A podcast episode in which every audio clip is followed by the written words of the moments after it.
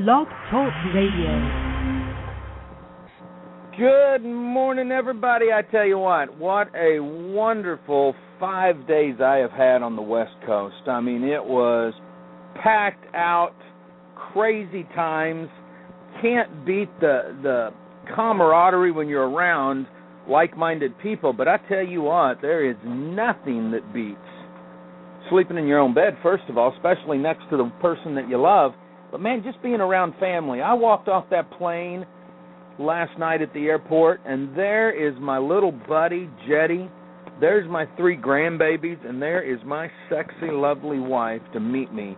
And I tell you what, that is the best feeling that you can have. Had a great time, though. The Real Savvy Success Women's Empowerment Conference was phenomenal. Got to eat lunch and eat dinner with some of my old friends, who weren't women, by the way. Richard Brook and his lovely wife, Chris, was there. Richard gave a speech like second to none. He's the chief visionary officer over at 2110, just a powerful guy. He's on his way to D.C., man. He's had a crammed, packed time, but he's on his way to D.C. working on the ethics committee. And I'm really kind of dedicating this series to the ethics committee and to the DSA. They're up there cranking things out right now. And this new series we're going to be doing is called Ethics 101. But I got to be around one of the loveliest gals. A while back we did a series that she had written. Her name's Lisa Emanez. She wrote a series called Stop Defeating Yourself in Self-Sabotage with Conquer Fear, a unique blend of psychology and theology to challenge your belief and thus your results. And we were sitting around, we were having a good time, and she happens to be one of the top distributors in 2110, and we were chatting, and I said, hey, I saw my buddy Chris Widener just went over there. And she goes, oh, my gosh, it's so great. And we got to talking, and she goes, Troy, she goes, you just did his series, didn't you? I said, oh, man, we had a blast. I said, matter of fact, it touched my mom's life. And I said, I told Chris I wanted to buy a book, and he said, buy a book? I'll just send one to her. And I said, she loved it and was writing him a letter. And, man, Lisa's face lit up, and she said, oh, I want to do something. I said, all right. So she comes back a little bit later, and listen to this. This is great. This is it's not her new book, but this is her book, Conquer Fear. And in the front cover, on 9/9 of 11, she writes these words. To Laura, may this book richly inspire and bless you. I love to hear you're an avid reader. And I am getting ready to send this book to my mom because I know she's going to love it. Lisa also wrote a book called Don't Mess with the Princess, a whole clothing line, actually. She sent it to me for Christmas so I could give it to my lovely princess that I'm married to. But my mama is a wonderful woman, and Lisa wrote a wonderful book, and now Lisa and Chris are in competition to see which one my mom loves the most. I just love these two. They are great. Today we're starting a new series. I had to think of what I wanted to do. I was actually reading a book. I was given a beautiful gift, which I'd had a copy of it in hardback by Daniel Pink, but I was given a beautiful softback cover by Rock Your Dreams. Great place over there. Elaine Mayers is the chief dreamer, and it's called Drive, The Surprising Truth About What Motivates Us. We're going to do that series coming up, but today we're going to start in Ethics 101. Small book, nothing major, but with me being on the road at the end of the week, I thought, man, this would be a good book for us to get started on. Because I think what I see in life today is there's a I don't know, it just seems like people, they run their business life and their personal life different. And today we're going to look at Chapter 1, what happened to business ethics. Because I believe if you crave life the way I do, if you're in business and you crave to have your business explode, if you're in a relationship and you crave to have that relationship go to the top, then at the very core of everything you do is your ethics. Ethics is not something that's subjective. I mean, there's some stuff here we're going to learn over the next few days that I think may even enlighten you from what we see in culture, because it's just not right. John opens up this chapter. He said, how would you describe the state of ethics in business today? Is it wonderful? Rock solid? No, I think most people are disgusted with it. They're sick of dishonesty and unethical dealings. I mean, let's think about it. It used to be that we talked about how used car salesmen and shyster attorneys were unethical people, but do you realize that we have multi-billion-dollar businesses? Enron is upside down, gone. WorldCom, gone. MCI, gone. Global Crossing, gone. And then we got the Bernie Madoff, billions and billions raped from people over almost a 30-year period. Billions of dollars. Pension plans upside down. When I look at this, I think, why? Why does that have to happen? John says, of course we have ethical problems. And we're seeing that they're not just limited to the business world. And they're not. Think of what's happened in the Catholic Church where priests who people put their kids with have been convicted of messing with children. And it's not just the Catholic Church. How many preachers? There was one just here in the South the other day who would go into a different county, pick up girls, rape them, and then throw them out and say, you won't tell anybody. The people that we have entrusted our very souls with, school teachers, hiding the affairs that they're having with children. Men and women hiding the affairs they're having behind the backs of their spouses. And then we wonder, think about this. If the very people can't be honest with each other in a relationship, how in the Sam Hill do we expect them to be honest in business? We say we crave life, but is it really that we crave life? Or are we craving something different? Are we looking down the wrong road? It's interesting to see the ethical lapse and how it affects everything in every place. And I believe that if we want to change it, then we have to change ourselves. We have to realize what ethics are about. I listened this last weekend as men and women got up and shared from their heart. And I had the opportunity to sit on a panel.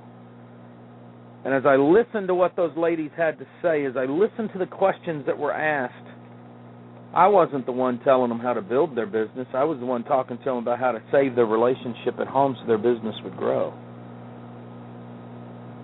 See, it's crazy.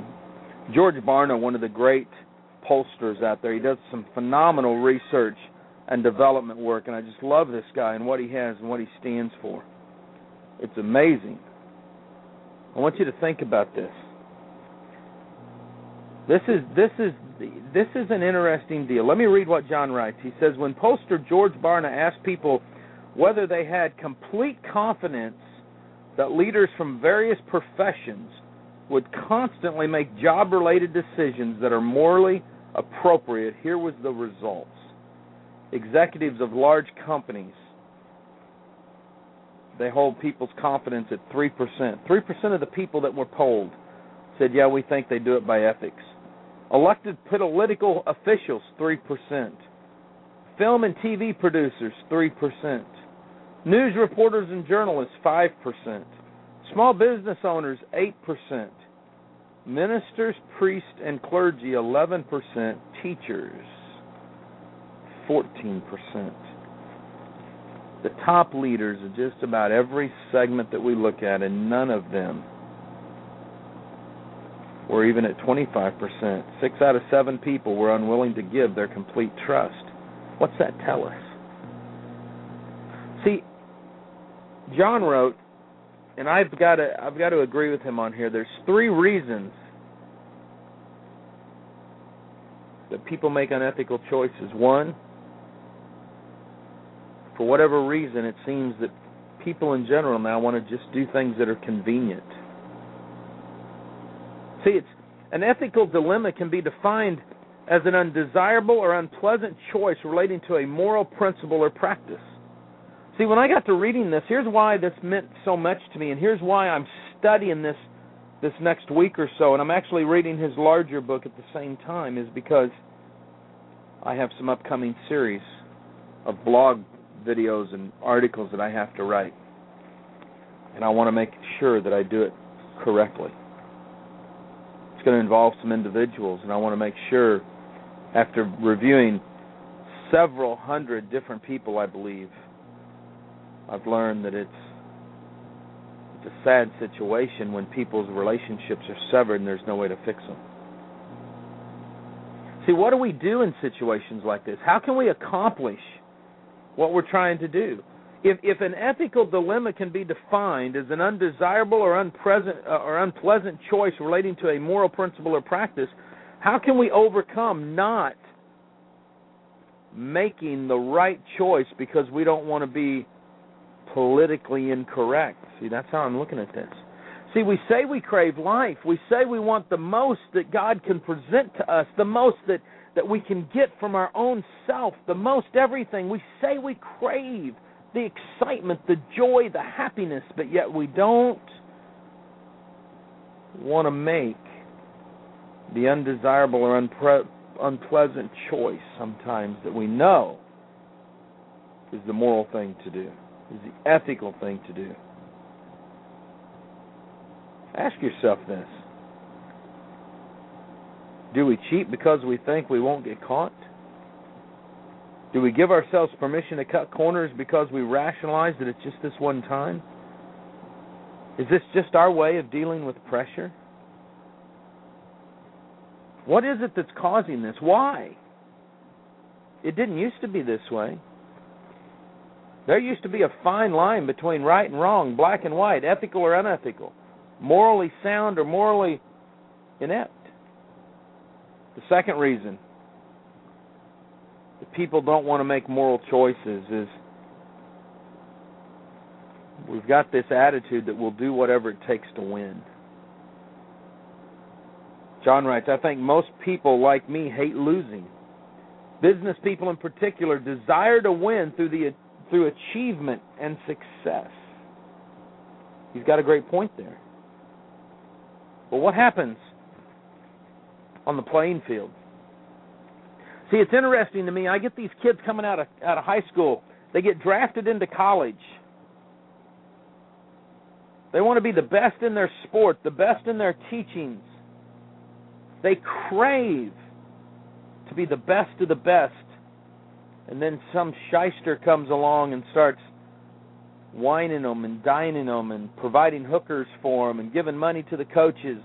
This just happened in the university here in Florida. It's been going on for a decade. Some of the greatest players in the NFL now have tarnishment. Oh, it's okay. It's just a boy thing. It's unethical. One man's greed. Going in here to the coaches who are usually underpaid at that level especially gives them a little bit more money because they think, oh, what's the big deal? Just boys having fun. We need the money. We need to grow. We need to do this. And now what? To devastate careers? Everybody was wrong. Don't get me wrong here. It's a domino effect. It's no different than drugs. If you want to see your business explode, you've got to understand it's all about the ethics. This is so important to me. I'm going to be doing the same thing in a video series. It's going up on our new website, the Network Marketing Advocates, because ethics is the baseline of what you get started in. The Atlantic Business Journal reports that a group of executives came together recently at a leading company in Atlanta to brainstorm ideas for a 3-day national conference. As the team shared ideas from different sessions, a senior VP of the company enthusiastically suggested, why don't we do a piece in ethics, on ethics? It was as someone had died. The room was very silent, and an awkward moment later, this discussion continued as if the VP had never uttered a word. She was taken back by everyone's reaction. She simply let the idea drop. Later that day, she happened to run into the company's CEO. She recounted to him her belief that the subject on ethics should be addressed at a conference. She expected him to agree wholeheartedly. Instead, he replied, I'm sure everyone agrees that that's an important issue, but there's a time and a place for everything. The sales meeting is supposed to be upbeat and motivational, and ethics is such a negative subject. A negative subject. Maybe that's why when I do reports and I question the ethical fortitude of the company, that people want to get nasty. Amazing to me. See, many people believe that embracing ethics would limit their options, their opportunities, their very ability to succeed in business. Let me share a personal story real quick. This was in 1991. I happened to be a partner in a mergers and acquisitions firm. At that time, mergers and acquisitions weren't doing real good, so we'd been doing more turnarounds, going in, taking over bankrupt companies, turning them around, making them profitable, or selling off the assets. Also, as a partner in that firm, being with my background, my one of my main duties was that as a driver and a bodyguard at night to make sure that the CEO of that company and the founder was able to get back home to the hotel, because we would be wined and dined by executives and companies and usually ended up, and understand this, I was not walking my path with the Lord, but would end up in some kind of high-end, what they call gentleman club, what we would know just as a strip joint. And I mean high end. I mean dinner would run you $25-$30 for a great steak, and it was a great atmosphere. And obviously there was half-clad, or really probably three-quarters clad girls. That, well, really they looked like girls at beaches, except they didn't have as much clothes on. But I remember one night sitting there. We had the high executives of one of our supplier companies, and they spent thousands that evening on my boss, my partner, as he was entertained by all these women. Later that evening, privately, in a private showing, the same executive from this company, little company, it's a big company, but they're out of South Missouri, set him up for a private showing as these guys were showing off their lingerie that could be purchased and bought. And as I look back now and I read this book, I think of the ethical dilemma. See, this isn't just happening overnight. These people went in and knew that my boss had a weakness. And they exploited that weakness for their own gain. I mean, we spent hundreds of thousands of dollars on supplies from this company, and they wanted to make sure that even through the bankruptcy that we were continuing to use them and paying them. They supplied our equipment. They supplied everything that went into the equipment. How many of you would have thought that would be business as usual? Let me explain something to you. The same thing happens to women. There's also clubs out there where male strippers are and women get wined and dined at the same time. Matter of fact, same club, just different room. This is the crap that goes on. Hookers for college kids. Strippers for adults. Who knows what else goes on? And we say we crave life. If you crave life, then you will not sell yourself short. Third reason. No, I don't even want to go to the third reason yet. I want to read something else John wrote. John says, I believe that I have only two choices. He says, to win by doing whatever it takes, even if it's unethical. Now, he's not talking about himself. He's talking about people. Or two, to have ethics and lose. I'm faced with the real moral dilemma. Few people set out with the desire to be dishonest, but nobody wants to lose. Think about that. You're a businessman. You're a businesswoman. You're a wife. You're a husband. You're a teenager.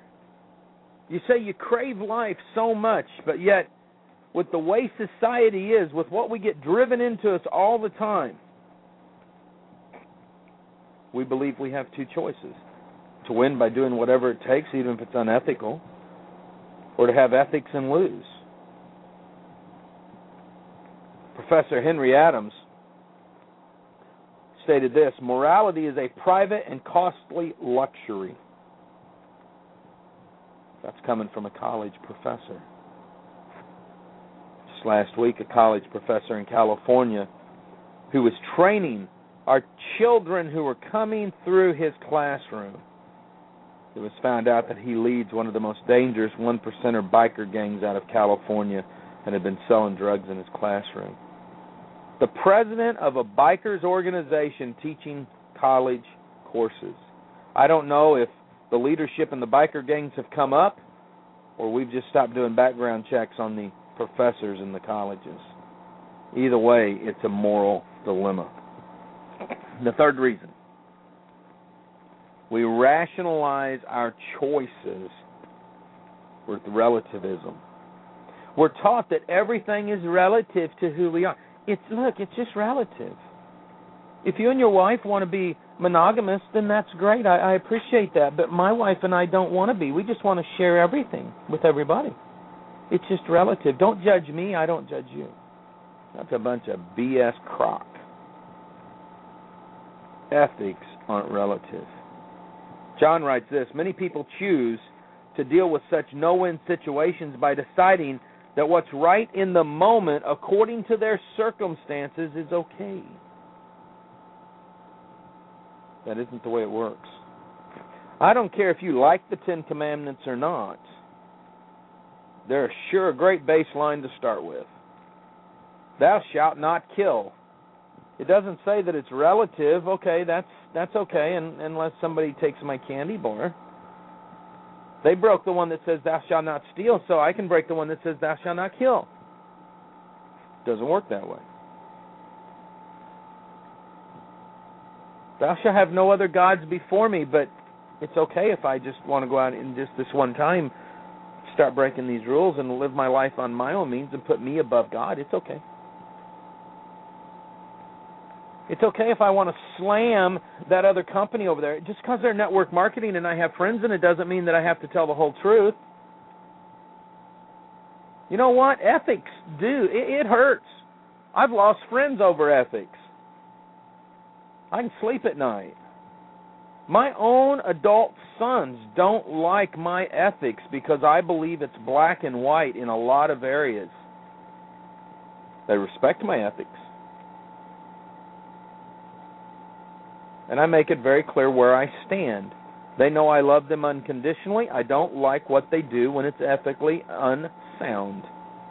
If I'm dealing with business partners, I have no problem saying it's ethically unsound. Period. Because when it's not, we have issues. There's no such thing as situational ethics. Never has been, never will be. When you want to run with some kind of ethical that's relative and run them by situational ethics, and you run into ethical chaos. You end up in a screwed up mess. It just doesn't work. So the choice is yours. Do we let it work or do we not let it work? How do we fix it? First thing I do is I suggest getting John's book. You can go to johnmaxwell.com, get Ethics 101. Or you can get his book, There's No Such Thing as Business Ethics. Man, you gotta focus on it. Maybe you're not sure about it. Read up on it. Matter of fact, another great book is Credibility. Phenomenal book. Now we've got to look at this. I'm talking about it from a business side, but let's look at it from a personal side. See, I don't believe that it is a business, social, or political issue. It's a personal issue. See, like John, I believe there's no such thing as business ethics. You either want integrity or you don't. See, a lot of people, matter of fact, I'm going to read this verbatim. It says, ironically, studies indicate that the majority of people don't always act with the kind of integrity they request from others. Among college students, 84% believe that the United States is experiencing business crisis, and 77% believe CEOs should be held responsible for it.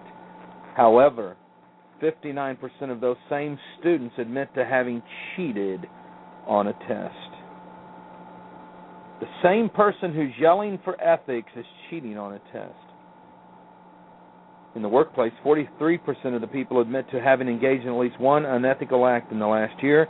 75% have observed such an act and done nothing about it. It's crazy, isn't it? We have a divorce rate of 50%. And you want to know, this is what pisses me off with relationships. This is what I talked a little bit about to the ladies this weekend. We're going to be doing a new series on this, but this is what irks me. The divorce rate's at 50%, and you want to know what it's what's listed on the majority of the applications? Irreconcilable differences. Now, what in the Sam hell is that? Think about that. Irreconcilable differences. In other words, we have an ethical issue here. We don't even want to explain what our real problem is. I just want a divorce. Are you screwing around? No, we just have irreconcilable differences. I want a divorce. Well, are you guys communicating? No, we just have irreconcilable differences. Crying out loud. And then you wonder why the business has issues? If you crave life, if you want life, then it starts with you. If you're single, focus on what it is that you want. And realize that if you want something, then you've got to draw some lines in the sand and say, here's how I'm going to act. Because if you're not going to be ethical, if you're not going to have character, you will not win. Not in the long run. You may get some short, fast cash, but you will lose. I have a 28-year-old son that can tell you about ethics. He just got out of prison. Everything will catch up with you if you don't live by your ethics. It's not easy. It's tough. But it's the only way to win. Listen to this right here. Companies that are dedicated to doing the right thing have a written commitment to social responsibility and act on it constantly. And they're more profitable than those that don't. Richard Brook, my good friend, sits on the ethics committee at the DSA, has a complete series on their website of what they do and don't do. They call them cultural commitments. A commitment to authenticity, a commitment to honoring diversity, a commitment to doing the right thing, leadership, a commitment to having a powerful relationship with one's personal vision, a commitment to a new way of communicating and selling that is focused on listening and honoring what is important to the customer, a commitment to being a passionate promoter, a commitment to championing the success of other people, a commitment to being personally and financially free, a commitment to personal and spiritual growth that expresses the no-limit nature of the human spirit. And they are profitable. And they're growing. He walks his walk. We must all walk our walk. If we don't, we lose. And if we lose, what good is it? If you crave life the way I crave life, if you crave life the way John Maxwell craves life, then you will not sit around in this crap, wondering, worried, telling everybody, I want it bad, and then not getting it. There's no such thing as business ethics. You either have them or you don't. And that's why we're doing this series. That's why I'm launching this up on the Network Marketing Advocates website here in this next couple of weeks. That's why I'm doing a complete video series on this. This is how important this is. It starts with you, not with your company, not with your upline, not with your downline. It starts with you. Tomorrow, why this rule is golden. We're going to have fun with this. I told you, this is just a small book. You can buy it at johnmaxwell.com, Ethics 101. It's just a little excerpt out of his big book. But I'm telling you what, I've had so many conversations lately. I've seen so many ripped relationships in business and at home. I decided this was important. Folks, live life like it's an epic adventure. I'll see you at the top. Be back here with me tomorrow for Real Mentors Radio. WorldCom.com. Bye now.